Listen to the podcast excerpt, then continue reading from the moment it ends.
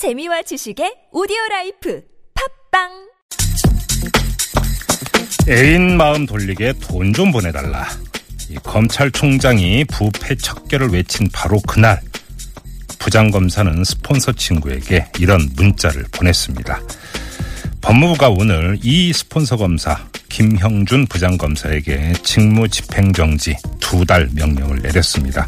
그 기간 동안 감찰을 실시하겠다, 이런 계획인데요.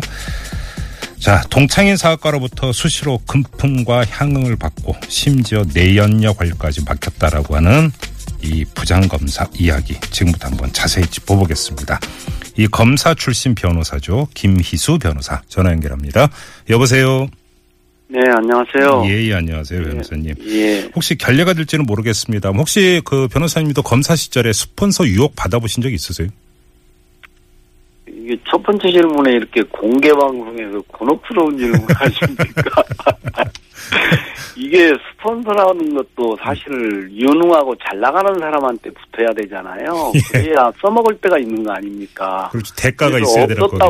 예, 없다고 하면 무능한 놈이 되는데. 참 곤혹스러운 질문인데, 네. 참 무능해서 그런지 그런 일은 없었습니다. 아, 그렇군요. 예. 그 변호사님께 그 제안해봤자 안 먹힐 걸 알기 때문에 안 했던 거 아닐까요? 아유, 무슨. 알겠습니다. 아니고요. 근데 뭐 이제 이렇게 그 얘기하는 사람들이 있어요. 뭐 조직 관리하고 후배 검사들 관리하고 이러려면 돈이 필요한데 나는 없고, 그래서 뭐 스폰서 받을 수밖에 없다, 이런 식으로 정당화하는 주장도 있다고 하던데, 혹시 주변에서는 그러면 그런 일이 있었을까요?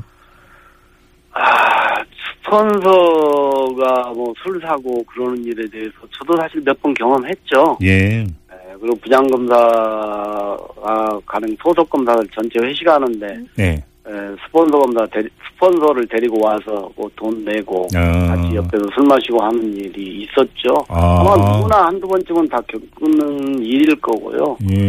당시에도 상당히 당황스럽고, 그런 기억들도 남아 있습니다. 그러면 검찰 조직 안에서 검사들끼리 회식하는데 스폰서를 데리고 왔다라고 한다면, 물론 일부 검사라고 믿고 싶지만, 스폰서 문화를 당연시하거나 별로 그 부끄러움이나 이런 것들을 모르고 있다, 이런 해석도 가능해지는 거잖아요, 사실은. 예, 그게 그 좀 잘 시기적으로 좀 구분을 해봐야 되는데요. 사실은 어떻게 이 법조계의 어떤 스폰서 문화라든가 이런 게 어떤 그 분수령을 이룬 사건이요. 7년도에 그 의정부 법조 비리하고 99년도 대전법조 비리 사건, 유명한 사건이지 않습니까? 아유, 그때 큰 사건이었죠. 그 사건 이후로 사실은 이런 회식 문화도 많이 없어졌고, 스폰서 문화도 거의 공식적으로 다 사라졌고, 옛날에 그 떡값 주던 그런 문제들도 다 사라졌고, 아마 이게 97년도, 99년도 이게 거의 법원과 검찰의 어떤 그 획기적인 분수령이 된 사건이었어요. 전에는 이런 게 공공연히 있었고요.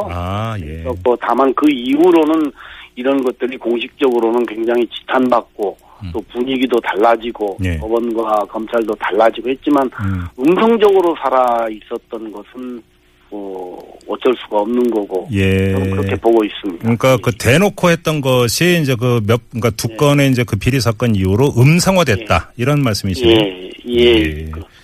근데 지금 얼마 전에 이제 진경준 검사장 그 비위 문제가 있지 않았습니까? 자신 돈을 한 푼도 안 드리고 친구로부터 돈 받아가지고 100억대의 어떤 시세 차기를 남긴, 정말 상상할 수도 없는 이런 일이 벌어졌는데 어떤 사람은 이런 얘기를 하더라고요. 뭐 애인 마음 돌리게 돈 좀 넣어달라, 이런 거는 진경준 비리에 비하면 너무 짜잘하고 찌질한 것 아니냐, 이런 식으로 평안한 사람도 있던데, 이런 시각은 어떻게 보세요? 글쎄요, 이게 지금 뭐 그렇게 단순 비교하면 그런 말들을 할 수도 있는데요. 사실은 이게 지금 이 법조 비리나 부패 문제라고 하는 게 수없이 반복됐지 않습니까? 그러게요.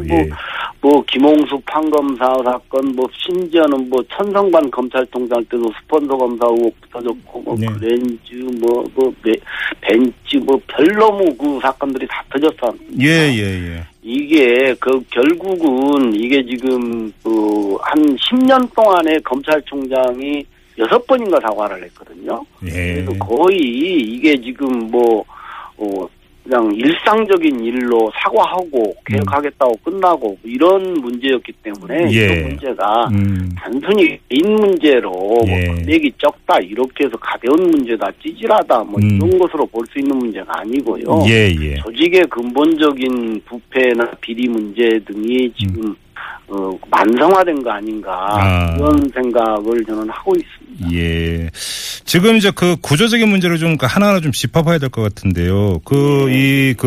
김형준 부장검사의 처신 문제를 넘어서서 예. 지금 대검찰청이 사실 이 문제를 5월에 파악을 하고 있었고 보고까지 받았는데도 감찰 착수를 밀었다는 것 아닙니까? 이 처사 예. 이해가 되세요? 이해가 안 되죠. 이해가 안 되고 네. 그게 그 진경준 검사장 비리 의혹도 똑같지 않습니까? 예예. 예. 이미 뭐 3월 달부터 언론에서 나오고 여러 가지 문제점들이 나왔는데 계속 감찰 안 했지 않습니까? 예. 그래서 언론에서 떠들고 뭐 그러다가 이제 뭐 어쩔 수 없이 그렇게 감찰 기능을 작동하고 그랬는데 그런 것들이 제가 생각할 때는 근본적으로 감찰 기능이 원리 원칙대로 작동되지 않는다는 것이 예. 이렇게. 재차 확인되고 재확인되고 있다라는 것도 예 그게 가장 근본적인 문제라는 겁니다. 예. 스스로를 자쟁할 수 있는 자정 능력이 지금 뭐 상실된 거 아닌가 그런 생각까지도 들어갑니다. 그러니까 이게 어떤 그 공개되고 도드라지지 않으면 이제 조용히 예. 적당한 선에서 처리하고 넘어가고 언론 보도나 이런 걸 통해서 예. 공개됐을 때만 이제 예. 그 원리 원칙대로 대하는 듯한 예. 이런 포즈를 취한다 이런 말씀이시네요.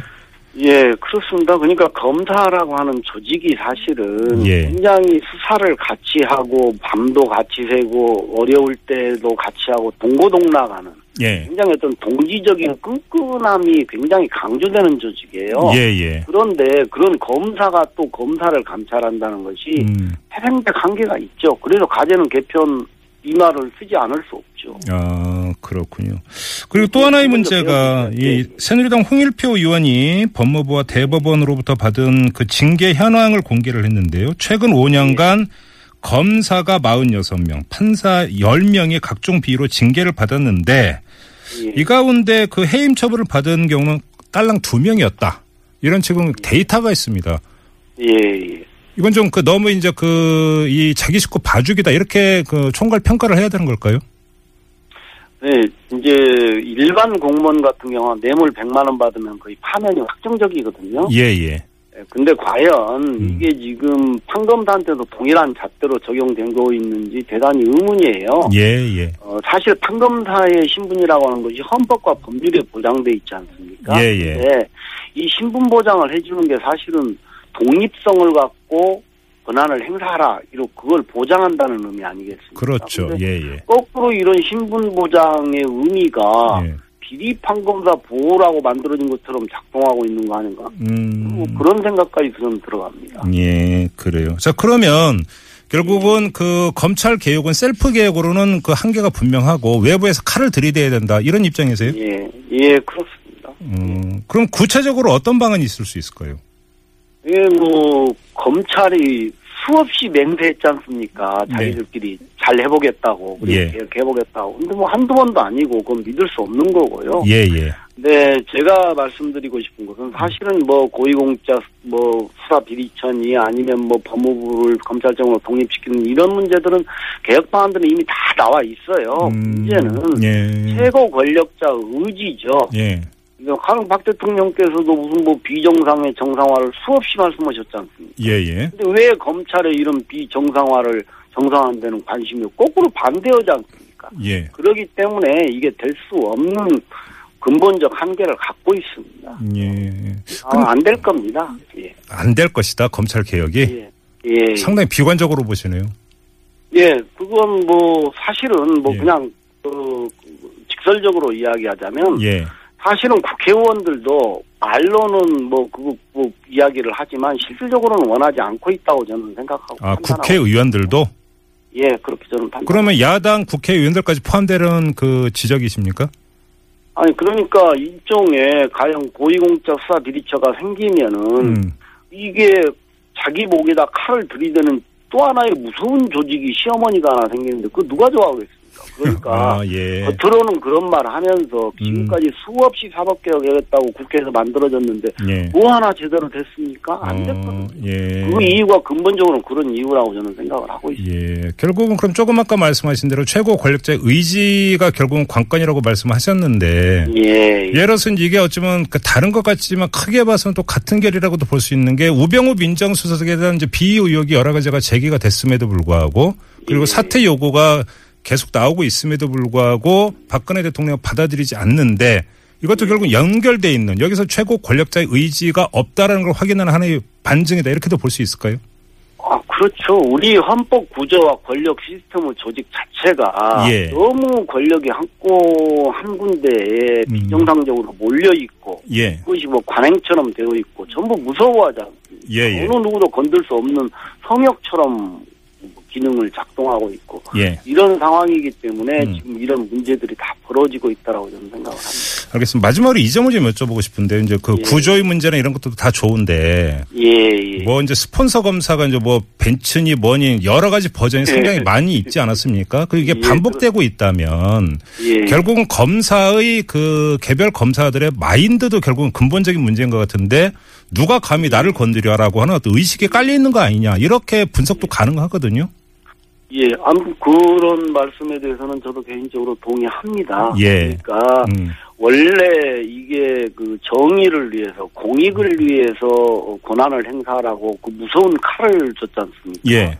무서운 칼을 줬는데 예. 그 무서운 칼을 자기 자신을 보호하는데 자기의 이익을 여는데 사용을 했지 않습니까? 예. 그건 악마의 칼이죠. 한양고 우수석 문제 같은 경우도 사실 그 최고 권력의 막강한 권한을 자기 이익과 관련되는 일에 사용했지 않습니까? 예. 그걸 뭐 공익을 위해서 우리 국민을 위해서 사용을 하고 준 권한 부여였는데 거꾸로 쓰고 있어요. 칼을 자기를 위해서 쓰고 있다?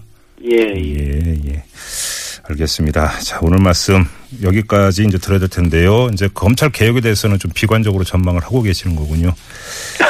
알겠습니다. 자, 말씀 여기까지 드릴게요. 고맙습니다, 변호사님. 예, 감사합니다. 지금까지 고맙죠. 검사 출신의 김희수 변호사였고요.